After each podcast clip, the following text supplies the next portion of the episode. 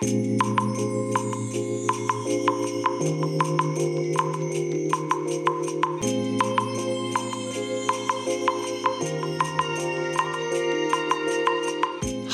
おはようございます。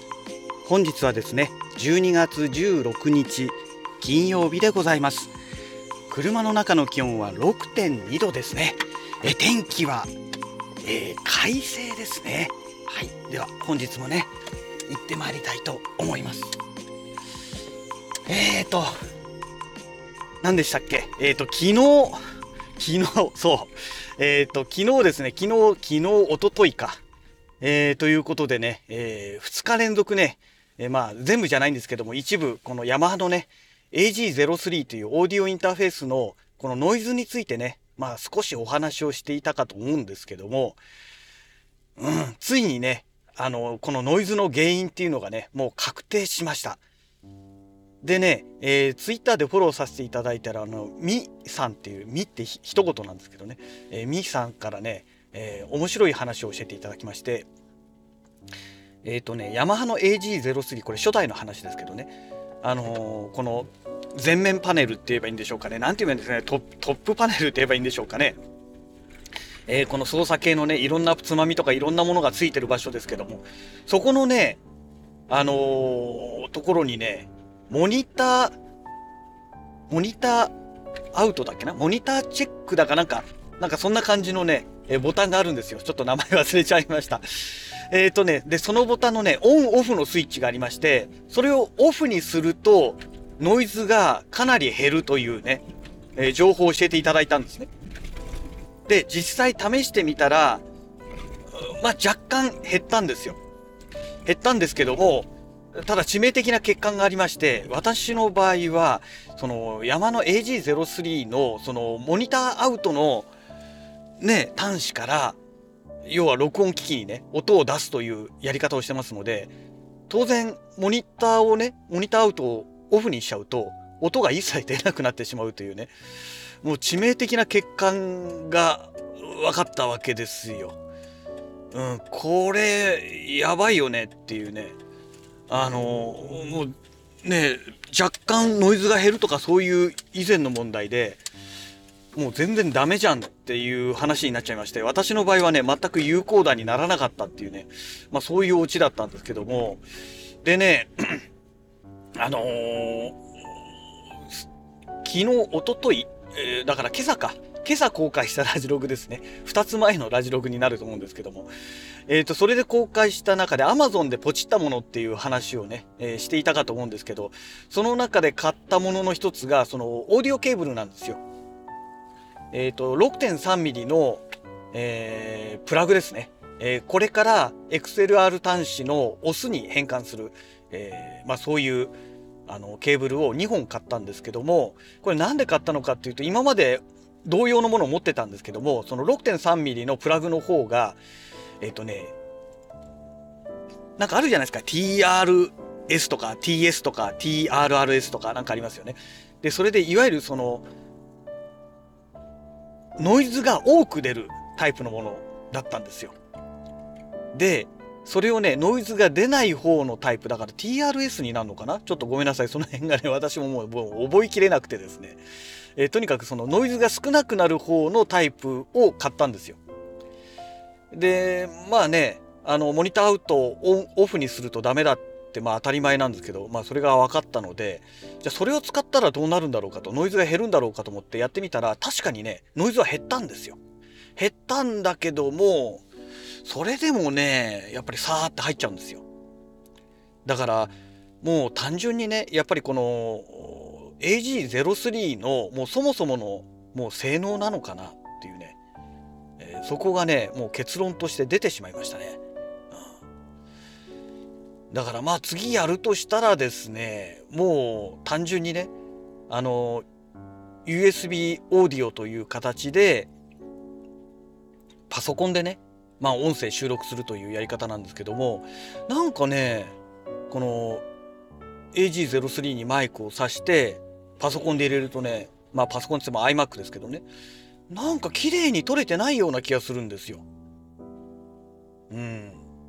なんかそんな感じがするんですよね。聞いてみてね、あれなんか音質悪いなって感じちゃうんですよね。あれ何なんだろうと思ってね。で、ね、ロードの AI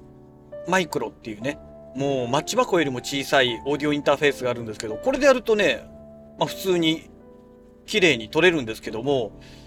ね、あの、どうしてもね、これでやってしまうと、あれがないんですよ。あのー、イコライザーがね、イコライザーがないんですよ。えっ、ー、と、 RODE Connect っていうね、無料のソフトを使うんですけども、で、先日ね、これアップデートないのかなと思ってね、 RODE のホームページ見たらね、あの、新しいバージョンのが出てたので、それ入れ直したんですね。で、入れ直して AI マイクロつなげたら、AI マイクロの方のファームウェアのアップデートも来たんですよ。お、これは何か変わるかなと思ってね、あの、イコライザーとかついてくるかなってちょっと期待しちゃったんですけども、えー、残念ながらイコライザーはついてこなかったですね。一応ね、ローカットは、えー、ついてきたんで、ついてきたっていうか、まあ最初からね、ローカットはありましたので、問題ないんで、そこは問題ないんですけどね。そこは問題なかったんですが、結局、その、イコライザーがないので、他の要素は一切いじれないっていうね、まあちょっと、ね、残念な感じなんですよ。だから、ね、もうちょっと、もうちょっとあと、そのイコライザーを機能をね、 RODE Connect につけてくれればもうパーフェクトだったんですけども、ね、ノイズリダクションもついてますしね、うん、ちょっとそこがね、本当に片手落ちというか、私にはね、あの力不足な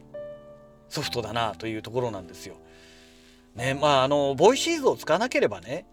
まあ関係ないんですけども、ね。えちょっとそこがね、どうしようかなというとこなんですよ。で、そうかといって、もう以前から何度もお話ししてますけども、その AG03 の新型ですね、えー、マーク2の方なんですけど、これを買ったからといって必ずしもね、そのモニターアウトがノイズがなくなるかっていう保証はないじゃないですか。ねえ。うん、どうしたもんかなというとこなんですよね。ですので、ちょっとね、このボイシーズを使ったこの音声の収録、これをね、考えなきゃいけないなっ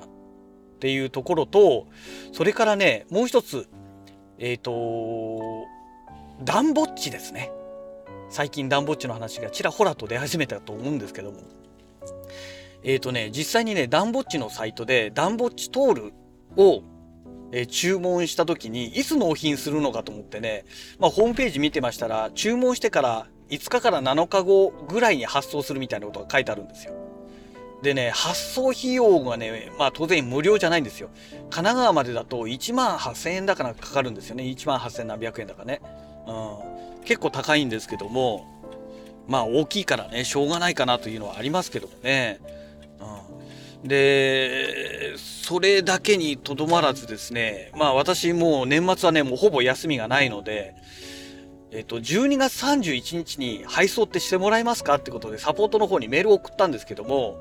そしたらね、あの、運送会社が休みだから配送やってませんみたいに断られちゃいまして、じゃあ正月はいつからやってますかって言ったら、最、